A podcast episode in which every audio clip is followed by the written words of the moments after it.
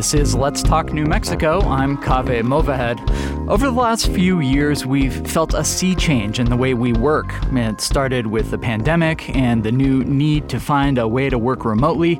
Then, those who had jobs that required on site work, like service workers and people who handle food, started demand to demand higher wages in exchange for working in riskier environments. Then, the Great Resignation affected almost all sectors, with workers leveraging their power in the employee employer relationship. Now that the feelings of emergency are starting to subside, there's a rebalancing happening in the workplace, where the demand for more flexible work arrangements for the sake of family, home life, and mental health is playing a big role in the job market. That's one space where we find the intersection of modern work and remote and hybrid work, and the part of that rebalancing rebalancing equation we'll discuss today. We'll talk to people from banking, medicine, and tech fields about how their organizations are meeting workers where they are, and we'll hear from a researcher about what's lost when people don't work in the same room. We'd like to hear from you too. Has remote or hybrid work helped your family or cut away some of your social connections? Email let's talk at kunm.org or call in live at 505 277 5866. We'll start the show this morning with a recording from a short interview I had yesterday with Giovanna Rossi, who you might recognize from the Well Woman show that airs the second Friday morning of each month on KUNM. It's also a weekly NPR podcast. Giovanna is also the founder of the advocacy group Family Friendly New Mexico. They help businesses create family friendly workplace policies, including remote and hybrid work arrangements. Here's some of that conversation at Family Friendly New Mexico, we really want to create the environment in the workplace where employees and their families can thrive. And what does that mean? Um, part of that is what kinds of workplace policies support employees to really do their best while they're at work and also thrive at home with their families. And so some of those things do include workplace, you know, hybrid uh, and work schedules and and that kind of thing. But there's sort of a larger picture that that we try to paint for employers, which is that um, there are all these intersecting workplace policies that really, uh, when you have a whole host of these policies in place, they work together to support employees to thrive, which actually benefits the employer because the employer then has, you know, more productive and loyal employees and and all of those benefits to the employer. So some of the policies that we focus on uh, include telecommuting and hybrid work, but they they also include things like scheduling, flexible scheduling, and having flexibility in general. They include childcare. The employer you know, supporting different options for childcare, whether it's on site or off site or partnering with a childcare provider. It includes paid leave so that the employee has some time to take care of family and medical issues. It includes good wages. You know, without a, a good mix of great workplace policies, your employees are just not going to thrive. When I think of this intersection of families and alternative work models, the first thing that comes to mind is childcare. I kind of have this picture in my head of uh, working parents at home with their kids rather than having to cough up the you know the very high costs uh, associated with with hiring somebody for childcare.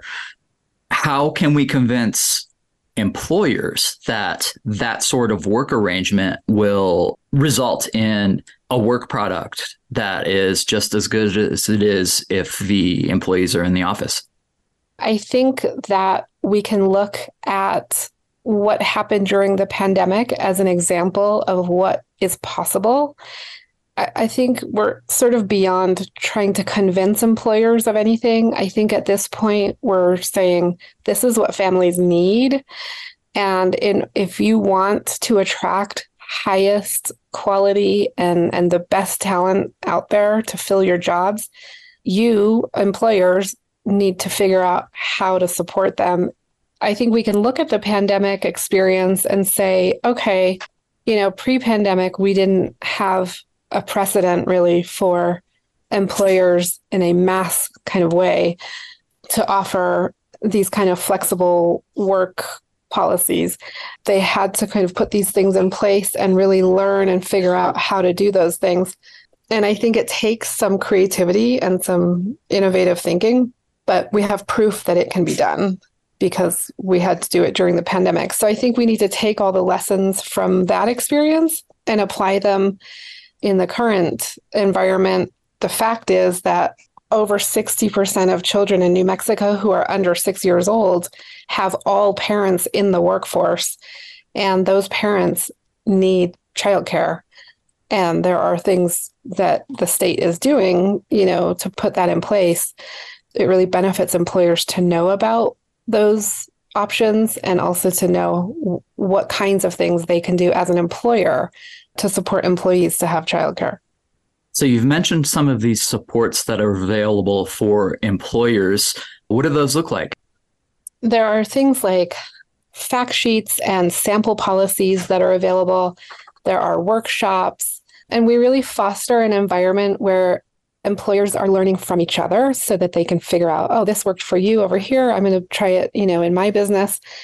I think ultimately the big picture here is that when employers can be flexible and offer a, a, mix of good workplace policies, then the employee, you know, may or may not need to work hybrid if they have great childcare, right? Or if they have good paid leave and they have good wages and they have health supports. If you put all these other things in place, you might actually reduce the need for hybrid work. Not to say that people don't still won't want to work hybrid. And we've seen some examples where it, it really works well. And I think you have other guests on the show that are giving some of those examples. That was Giovanna Rossi, uh, founder of Family Friendly New Mexico. And she's right. We have other guests to carry the conversation along with your calls and emails this hour. Dial 505 277 5866 or email let's talk at kunm.org. Let's bring in our next guest, Erica Barrero, who's live in the studio with us this morning. Erica worked at CNM, where she researched the future of work and took that expertise to Nusenda Credit Union, where she is now their Chief Learning and Diversity Officer. Thanks for coming in, Erica. Erica, before you and I start talking more specifically about remote and hybrid work, I'd like to hear your thoughts on Giovanna Rossi's point that this is part of a larger transformation in the way we think about employment. Yeah, I think um, actually prior to the co- uh, to the COVID crisis, we were experience we were seeing trends that were suggesting that were suggesting that um, there were shifting patterns in what employees were looking for. So as we see this larger group of millennials and Gen Z enter the workforce, um, they're looking for a lot of them uh, purpose in their work, balance in their work and life, uh, and they're really willing to walk away from a job if they don't have that. Uh, the pandemic really was a catalyst, um, an accelerant to that trend. And so now we see a lot of employees that have experienced what that work can be like, and they're very reluctant to let it go. Okay, Erica, let's keep going with this. Part of what you do is create a workplace culture, right? How does that work reflect the change we're seeing in American culture? Yeah, so I think um, what I would say organizations are kind of experimenting with is what hybrid looks like in a physical place.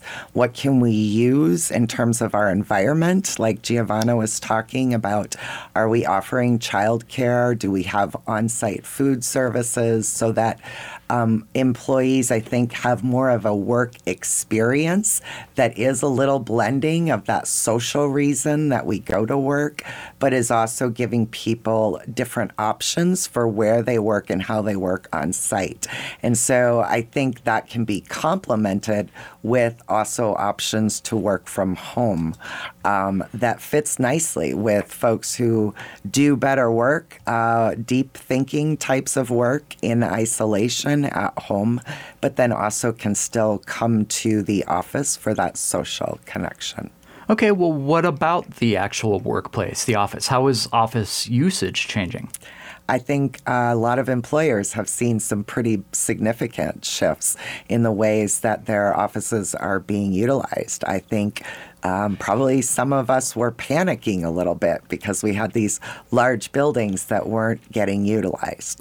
Uh, I think that we're looking at how do we create spaces that feel a little bit more like the coffee shop experience on site.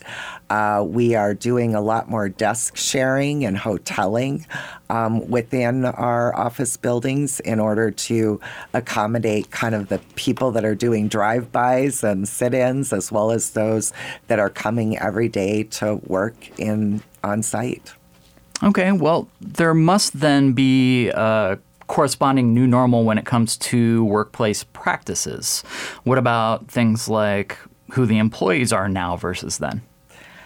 Yeah, I, I would say that um, we're certainly seeing an influence, as I mentioned, of uh, generations uh, and what they're looking for. I think one of the the changes that we are seeing is um, employees that are empowered to negotiate. Uh, and I think they're looking for those opportunities to have, um, we'll call it a custom work experience. And so there's a shift away from this idea that there, that there is a one size that works for everybody. And instead, we're having to navigate a much more higher complex environment to help give um, employees that personalized and customized experience that they're looking for. I wonder then if that also leads to a wider range of people. I guess specifically, I'm thinking about race, I'm thinking about gender, I'm thinking about ability, some of these barriers to Absolutely. employment that we certainly used to have in place. Are they still there? Uh, they are, and uh, the the option to work remotely is certainly a benefit.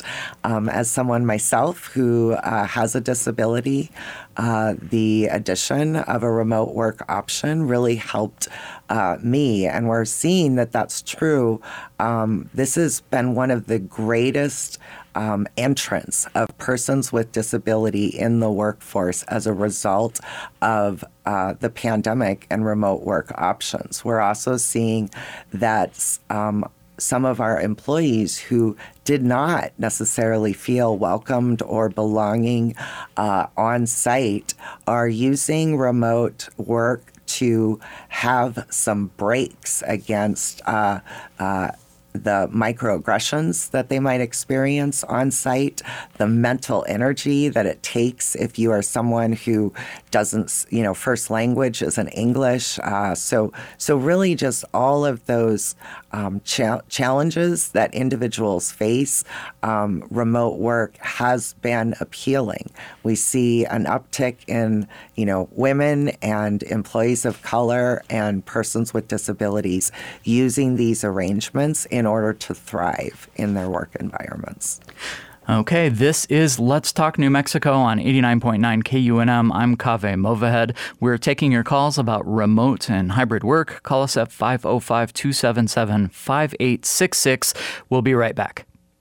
Support for KUNM comes from the FCC's Affordable Connectivity Program. The ACP is a federal program that helps eligible households get the internet needed for work, school, healthcare, and more. Information and application at getinternet.gov. Please join us in thanking our business and nonprofit underwriters for their continued financial support.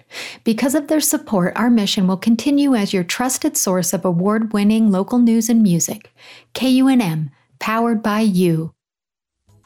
On the Well Woman Show this week, I interview Zeynep Ton, author of The Good Jobs Strategy, professor at MIT, and president of the Good Jobs Institute, where she works with companies to improve their operations in a way that satisfies employees, customers, and investors alike. I saw that companies could win with their customers and provide good jobs. Join me, Giovanna Rossi, for The Well Woman Show this Friday at 8 a.m. right here on KUNM.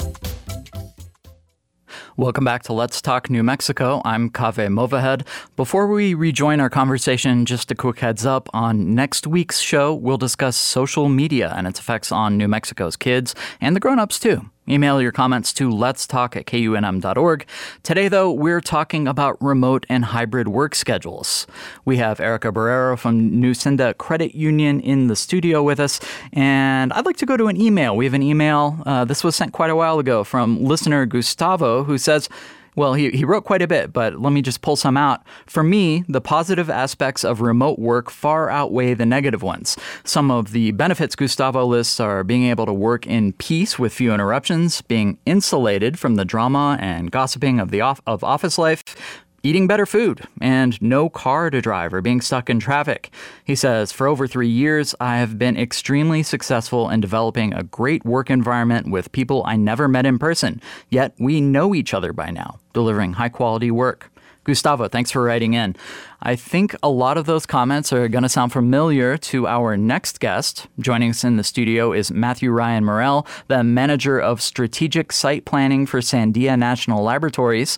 That's right. Sandia offers remote work. Thank you for coming in to talk about it, Matthew Ryan. Awesome. Great to be here.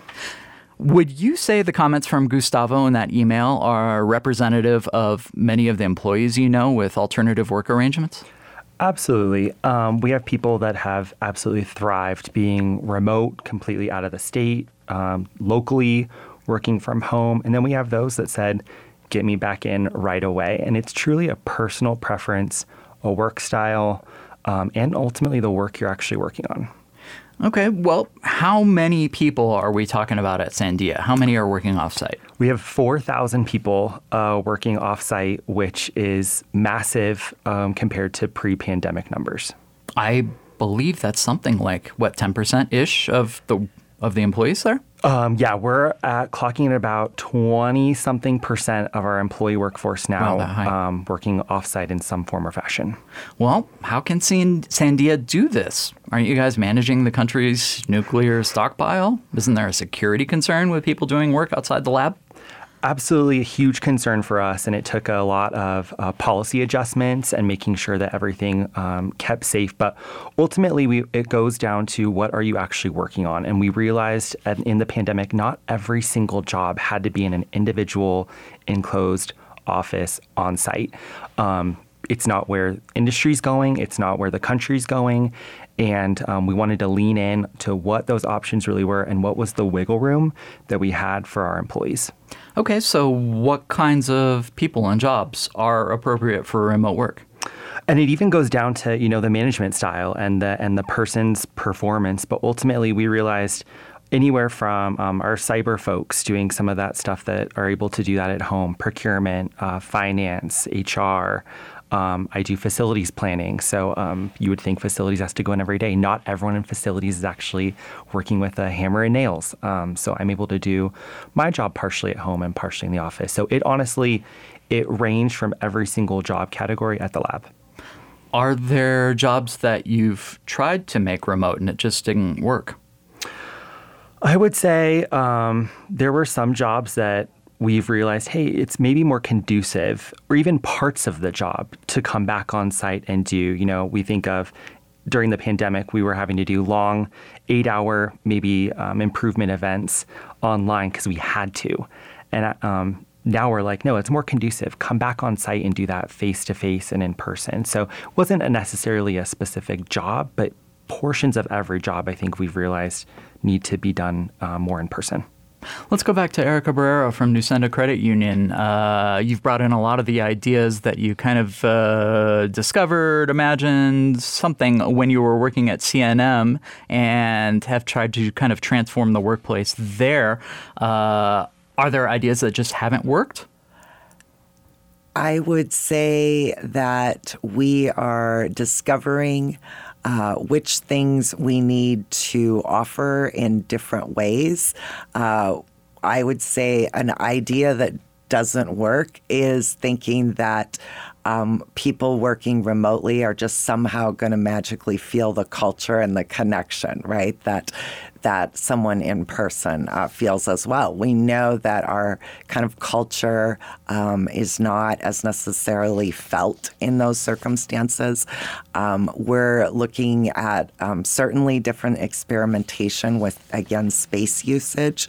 Uh, it, it's, you know, certainly allowed us the opportunity to see ways that we might better use our uh, workspace. But we're very much in an experimental stage, gathering the research, gathering the data, um, and it's it's honestly too early yet to say, um, here's what we know works at our organization.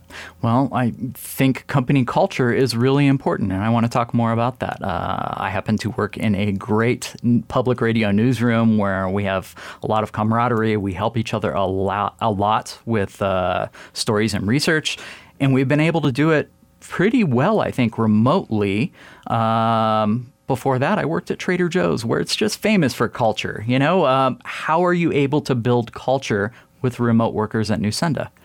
Well, uh, I think what uh, has already been alluded to is we have some on site requirements. Uh, we do believe in the value of those in person uh, exchanges. And certainly when we are onboarding uh, new employees, we are wanting them to be on site so they have more of that mentoring, that coaching, as well as that excitement and, and celebration of a new employee joining the company. Um, and that may change in the future, but right now, it's the best way we know to really help transmit that culture. Okay, I'd like to read another email, uh, this time from Christina, who is a state employee, and we happen to know we have a lot of state employees listening to our show. They like to catch it, uh, you know, on Interstate 25, heading north to their offices in Santa Fe. Uh, she says, we were highly productive working from home from March 2020 to January 2023. Our director told the governor that his staff was productive and he was sidelined. We hear that working from home a day or two a week might happen if the union can come to an agreement with the state. Earlier today, I was sitting in traffic at Coors and Paseo del Norte for over half an hour due to, due to a crash. Sitting in traffic like that is such a soul crushing waste of time. I'll point out to listeners we did reach out to the governor's office and the director of the state personnel office to ask if they'd join us to explain the benefits of having state workers on site, but neither of them responded. Erica, what do you make of the state telling all employees to come back to the office instead of adapting to more flexible work models? well, um, let me say that I think there are many employers that are really trying to get a handle on how they resume um, quote unquote normal operations. And uh, I think that we see a, a, a continuum of different responses. And I think that we also are recognizing that employees are going to make choices based on those responses. So I can't speak to what the state's motivation is. I will say that there are some things that are concerning about remote work. We have people who have increased feelings of isolation, increased depression. Um, we know that post pandemic, we have more people struggling with anxiety. Um, and, and sometimes we don't know about those things until we see them. And so I was conversing with someone who works for the state, and she was saying, you know, we thought we were doing okay. And then when some of our employees were showing up, we were finding out that their lives are actually not okay.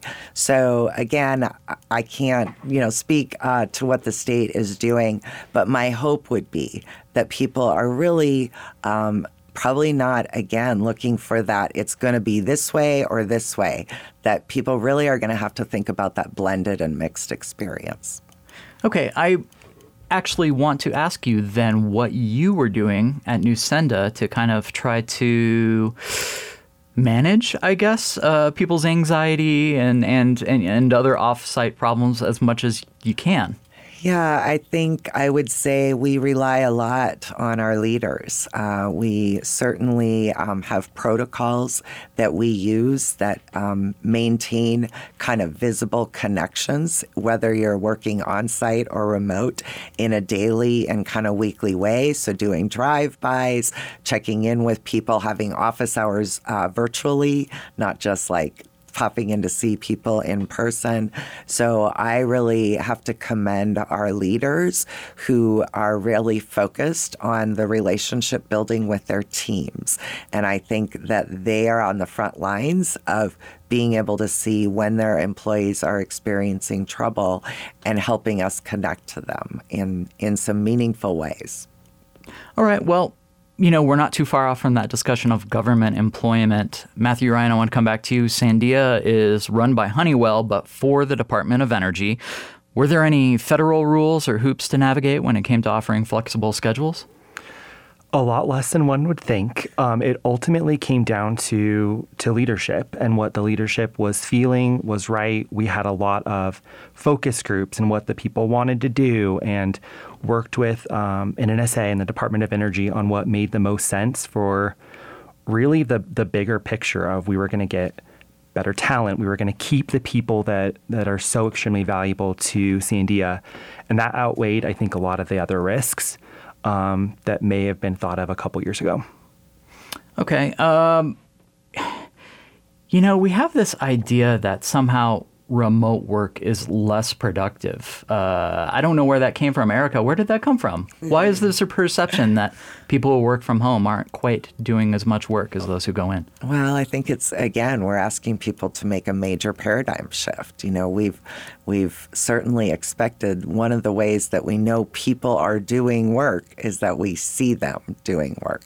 And so I think a lot of folks are feeling nervous about the fact that they can no longer visibly observe uh, people doing work. I also think that um, we actually may see a decrease in productivity right now. What we're seeing, and the research is saying, is that employees are certainly feeling the impacts of the pandemic. We kind of made it so far for so long. And at this point, we have a lot of employees that are expressing that they have um, a lot more anxiety, a lot more um, concerns about their future. And so I really think in many ways um, we are looking at having to adjust our work expectations around how much work and productivity we may get from people because we really don't know fully what the impact has been on people's mental health.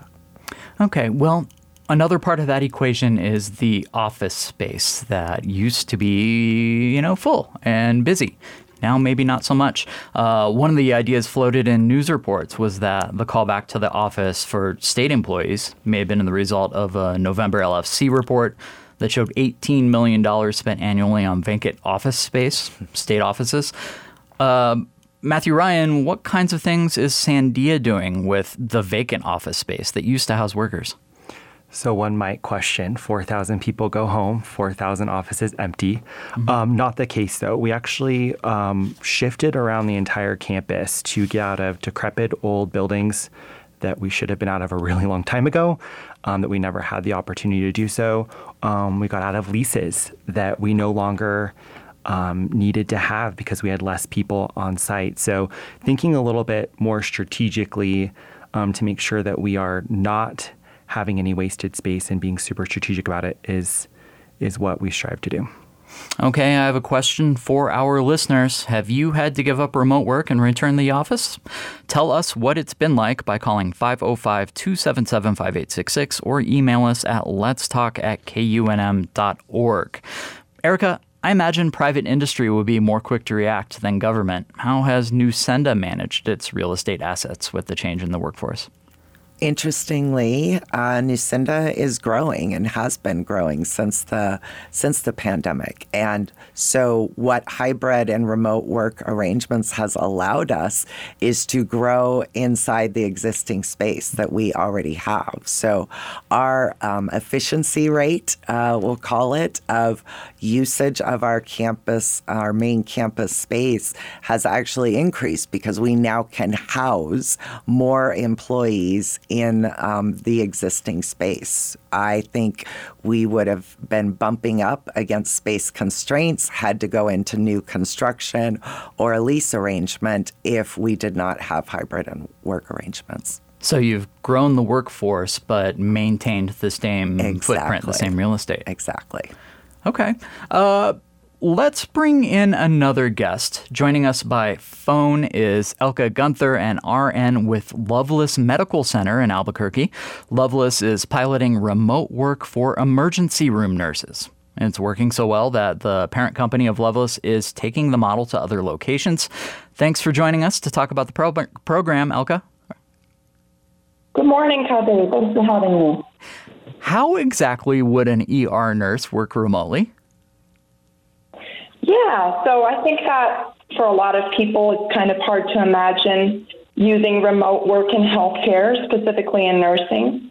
Um, and I think that Lovelace is doing an amazing job piloting this program that started last October. Um, it's a program in the emergency departments at Lovelace Medical Center um, in which virtual nurses um, appear on the TV screens in patient rooms, um, doing various functions, including rounding, collection of admission history, teaching, um, just all kinds of different aspects of nursing that can be done remotely. Okay, well, how is this different from telehealth, where we might visit with a doctor from home when we're sick? It's similar um, in the sense that it is virtual, it's remote.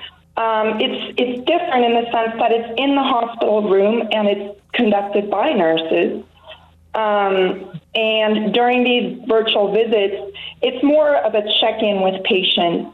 Um, it's it's not so much of specialty care. So you know, I think in um, telemedicine we think of it as a visit with a provider with a you know a one-time visit, whereas what we're doing is more checking in throughout the ER stay of each patient to see how they're doing, answer questions, um, you know, perform charting and collection of, of data that, that will help, um, you know, in the admission as well as discharge process. All right. Well, what does one of these remote visits look like from a patient's point of view? Yeah, so um, the patient doesn't have to do anything. Um, the technology is set up uh, around the TV screen, and so what what um, we do is we have signs um, in the rooms explaining a little bit about the virtual nursing, and um, we prior to our visit, our name appears on the screen, and we ask the patient you know, permission to speak with them and to turn the camera on. Um, they may decline if they don't feel comfortable with that kind of a visit. Um, but if they if they're willing to talk with us, then we we appear on their TV screen and we're able to um, have a conversation with them, answer questions, and speak to them um, with them being able to see us and communicate back. Now, is there some kind of alert or something first, or are you just suddenly there in the room? Because that seems a little bit alarming. There is definitely an alert, and like I said, we do have signage posted to uh, make patients aware of this program because it is new and it is something that people may be, um, you know, uncomfortable with at first if they don't know what it is and, and what we're there for. Um, but we do have signage and we do have a notification that a virtual nurse is going to be um, appearing on the screen. But like I said, it, it, starts with our name, and we ask the patient if they're uh, willing and, and comfortable with us talking with them for a few minutes. And if we're interrupting something, then we come back. Okay, I, is this service available to patients who say don't hear well or maybe don't speak English? So that's where our critical thinking comes in. Um, we are all nurses, we all are all RNs, and we have experience. We have several years of ER experience and inpatient experience. And so what we do is we kind of work through patient charts of patients that are in the ER to find patients that um, are more appropriate for our visits that would feel more comfortable.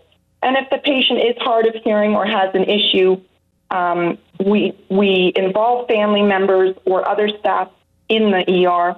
Um, but typically, this kind of service is more for patients who can engage with us. So we, we don't, we try to avoid having any kind of uncomfortable situations. Okay, Elka, we want to hear more from you, but we have to pause for just a moment. You're listening to Let's Talk New Mexico on 89.9 KUNM. I'm Kaveh Movahed. Stay right there. We'll be back in just a minute. Tune in for an eclectic mix of Latin music every Monday night and Saturday afternoon. The Raíces program features everything from Latin lounge, tango, and boleros to rock en español, Andean panpipes, and those rancheras you grew up with. Find your Raíces Monday night and Saturday afternoon here on 89.9 KUNM. The KUNM Fall Fundraiser is coming up on September 9th, and we are looking for businesses and individuals who can offer a challenge grant during the fund drive. When you offer to increase the gifts of KUNM donors during the fund drive, it encourages new listeners to donate, which ultimately increases the amount of support for programming you love. So if you're planning to give $500 more, please make it a challenge grant by calling 505 277 8006. That's 277 8006. Welcome back to Let's Talk New Mexico on K- on KUNM. I'm Kaveh Movahed. How has remote or hybrid work uh, helped your family? Call 505 277 5866 to tell us about the benefits of telework and what you miss about the office. Now, we have nurse Elka Gunther. She's uh, an RN from Lovelace Medical Center on the line on the phone telling us about remote work for nurses in the emergency room. Elka, are those nurses working from an office in the hospital uh, or are they at home? Are they on site if they're needed in the room? So we have several different models. Um, we do actually have an off-site office um, that is not in the same building as the ER, but is nearby, um, where we can work from.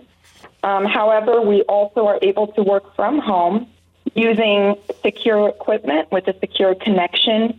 Um, and we do not uh, physically go into the ER room. So that is something that we are in communication with staff at the hospital, at, at the ER, and we keep them informed of, you know, our conversations with patients.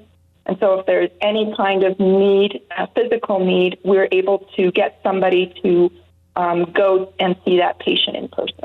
Okay, so it sounds like the remote workers are working through a camera. How well can you see from afar? Uh, can you read medication labels or move around a bedside? Yeah, so thanks to advancement in technology, we have some really excellent cameras. We're able to pan, tilt, and zoom um, if needed, and we can read some pretty small text. So if a patient is holding up a medication bottle um, or is concerned about uh, redness on their skin or any any kind of concerns where we, where we would need to see a little bit closer, we are able to zoom in, um, and the audio is is clear, just like I'm talking with you, um, and so it allows for a lot more assessment and interaction with patients. Erica Barrero, we've had multiple episodes of Let's Talk New Mexico uh, discussing how hard it is to find a healthcare provider or even be a healthcare provider in New Mexico, especially in rural areas. Is telehealth and this kind of remote work the future of healthcare in a state with so many rural and underserved populations? Well, I think that we learned again during the pandemic that uh, we can expand access to many different types of services when we are looking at um, offering remote. However, we also recognized during that time period that New Mexico is missing some infrastructure to some of our rural communities, to some of our Pueblo communities. Um, and so I would say a, an urgent priority for us as we now know what an experience is like that forces us to rely upon this technology, but also know that we can use it to support schooling, to support uh, work, um, to support economic growth of our state, that we really need to get this infrastructure in place. I was hoping we would talk more about questions of equity and the digital divide, especially in fields where we really might feel it, like healthcare. Yeah. Um, maybe not so much in the tech field at Sandia. I would imagine most engineers and other sorts of tech workers probably have pretty good internet access. I bet it's a part of their daily life. We still get, um, you know, people that have to go in every single day and they're like, well, they get to work from home. And it's because the work is different. You're working classified. Classified work has to be done on site. So we even see a little bit of tension at the labs of, well, I have to carry the, the department on site or vice versa. Um, so it even happens internal at the labs. Okay, and that's Matthew Ryan from Sandia National Laboratories. I didn't uh, introduce you. Um, Elka, I want to come back to you uh, to talk more about remote, remote nursing in the ER. Do these remote visits feel good to patients and families?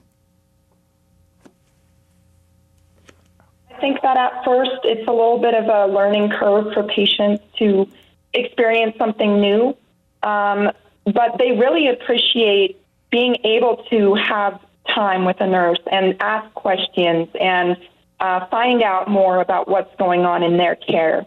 Um, and we're able to connect with the care team. We're able to connect with the provider taking care of them and the, the nurse on the floor taking care of them. And so um, it offers them a way to express themselves um, in various in various ways, asking questions about, like I said, care that's you know perhaps test results or um, testing that is still needed, or um, things that they perhaps forgot to tell the provider. And while these are all things that the nurse, the nurses on the floor in the ER also are able to help with, I think checking in more frequently and regularly helps kind of um, bridge those gaps. And I think that the pandemic really illustrated some gaps, um, you know, with all of the isolation. And uh, so I think that we're really working to provide a better ex- experience in the ER. Okay, well, what about for the nurses, the workers? We think of nursing as an occupation that's very hands on with lots of interaction. Um, does it still feel good to do nursing from afar? Absolutely, and that's a good point. Um, I think that for me, I was a little bit uh, interested in how I would feel about it because I am used to being in person and hands on with patients, but seeing what the difference that I can make, um, it's really it's really been eye opening for me. Um, just seeing the appreciation and um, you know the problems that I can solve for patients and making their their visit better. That's that's really what I got into nursing for to begin with is to you know to provide care and compassion. And so um, there's definitely a lot that I can do remotely to really improve patients' experience. Okay, well, I have one more guest to introduce this hour. Joining us by Zoom from the East Coast is Emma Harrington, Assistant Professor of Economics at the University of Virginia. Uh, Dr. Harrington was recently highlighted in the New York Times for a paper she co authored that points to some opportunities missed when working away from the office. Thank you for joining us this morning, Emma. Thanks so much for having me. Emma, would you first tell us a little bit about your study? Yeah, definitely. So, we study software engineers at a pretty big Fortune 500 firm that had two office buildings on its main campus that were about a 10 minute walk apart. And you might think 10 minutes, not a big deal, but it meant that a lot of their daily meetings happened on Zoom. And we find that engineers who sat together with all their teammates before the offices closed got a lot more feedback on their code than engineers who are on one of those more distributed teams. Okay, so you're looking specifically at software engineers and in a an, ur- an urban area, right? Yes, that's correct. Okay, well, you just noted that there was a difference in the feedback on the work product. What sorts of declines did you see? About a 20% decline in feedback with just that 10 minute walk. And so that's pretty substantial in terms of when you think about how much feedback you're receiving. That's a, a big change. And it's even more substantial when you think about the people who are most impacted. So it's the people who are younger, who are newer to the firm, who are really seeing those big gaps in the amount of feedback they're receiving from their coworkers. Okay, we talked earlier about this perception that remote work is less productive. Do those declines that you noted uh, indicate uh, lower productivity? So there, it gets a little bit hairier in terms of how you think about defining productivity. So in the short term, we actually see that people get more done when they're not sitting together with their coworkers. Particularly the more experienced engineers are able to write more programs when they're at home or even just in a different building from their coworkers. But at the same time, you might think on the longer term, those mentorship that happen in the office that may have returns in the in the longer time span. Okay, well, we see this reduction in interaction between coworkers. I'd like to hear more about the implications there. Yeah, so we think a lot of this is coming from people feeling more comfortable asking for help and advice when they're together in the office. And we seem to be having trouble sort of replicating that feeling of comfort when we're not physically proximate to one another. I sometimes think of it as like we sometimes think of ourselves as like just brains who can operate seamlessly in digital spaces, but people are humans. They they seem to sort of operate differently face to face. And so we see some evidence of that in the data as well. I guess I, I, would like to ask our in studio guests. We have Matthew Ryan Morell from Sandia National Labs. Do you see that same kind of uh, waning of collaboration for people who are working offsite? To an extent, of course. I think that, um, and this is why we built specific collaboration centers back on site because we knew that it was going to be a gap. Um, I would say behavior is absolutely different in person. I was sitting next to some of my colleagues yesterday, and it was very natural to be like, hey, can you help me with this? Versus scheduling a 30 minute meeting potentially a week out. Um, it's very different behavior for sure.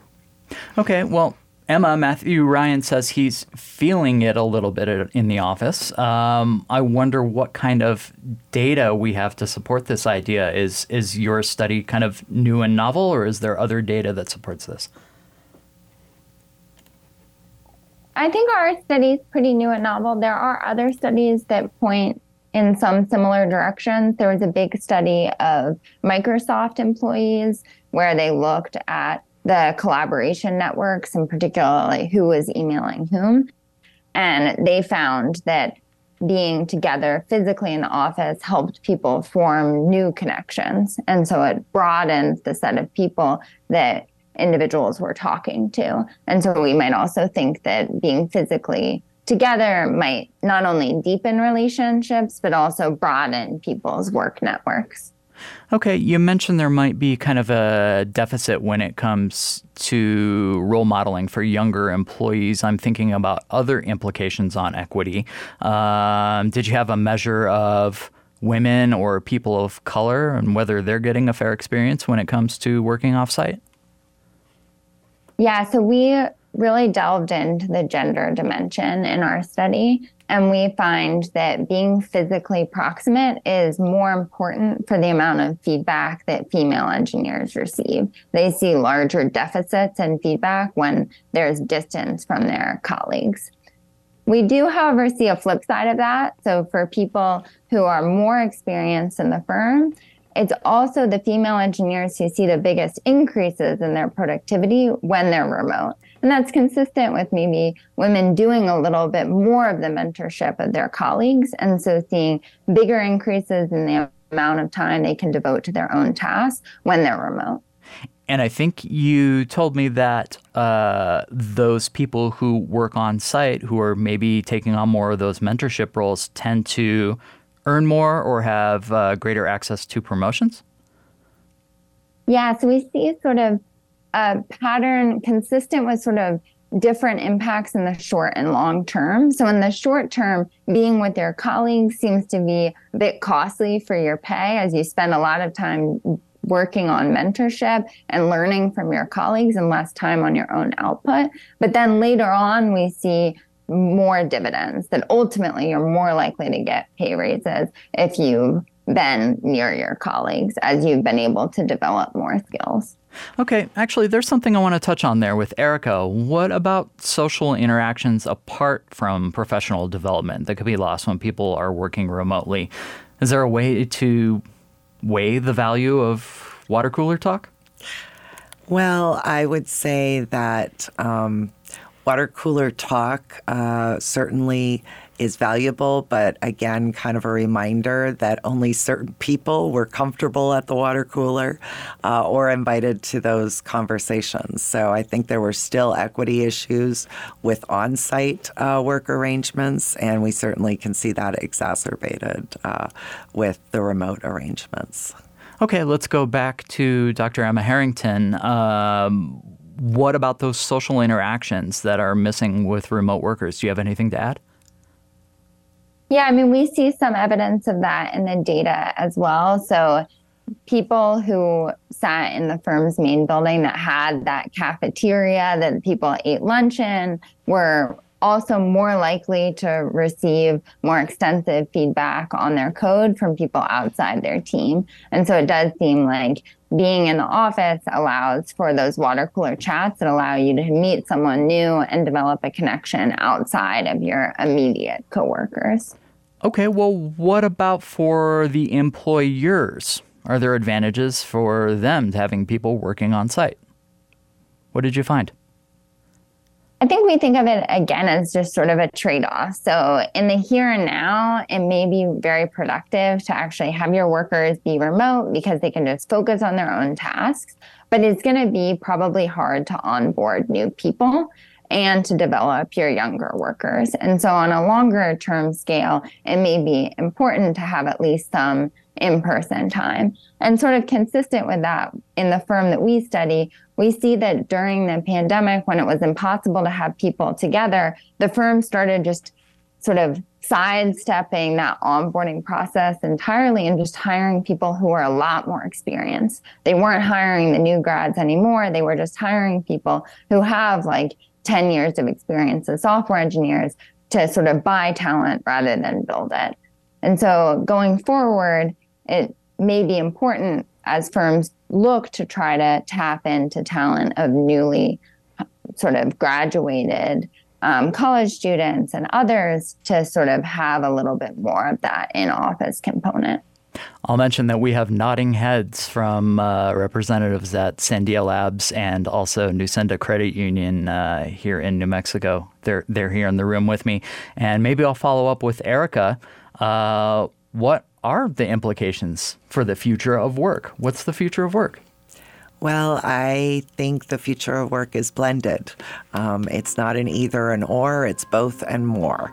Um, and I anticipate that we are also going to see technologies that allow us to connect more readily with our communities.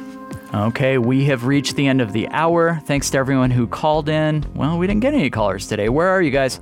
Uh, we did get some emails, though. A big thank you to our guests Giovanna Rossi, Erica Barrero, Matthew Ryan Morell, Elka Gunther, and Emma Harrington. KUNM will keep following workforce and employment news. Please follow us on Facebook, search for KUNM Radio. On Instagram, we're KUNM News. And you can email your thoughts on today's show to let's talk at kunm.org. We'll have today's audio up on our website soon so you can share or listen again. You can also get the Let's Talk New Mexico podcast on Apple Podcasts or Spotify. Next week, we'll be talking about the impacts, good and bad, of social media on young people. Send your comments and questions to let's talk at kunm.org. Our engineer today is Marino Spencer. Mia Casas handled the phones, and Bryce Dix and Megan Kamerick produced the show. I'm Kaveh Movahed for Let's Talk New Mexico on KUNM.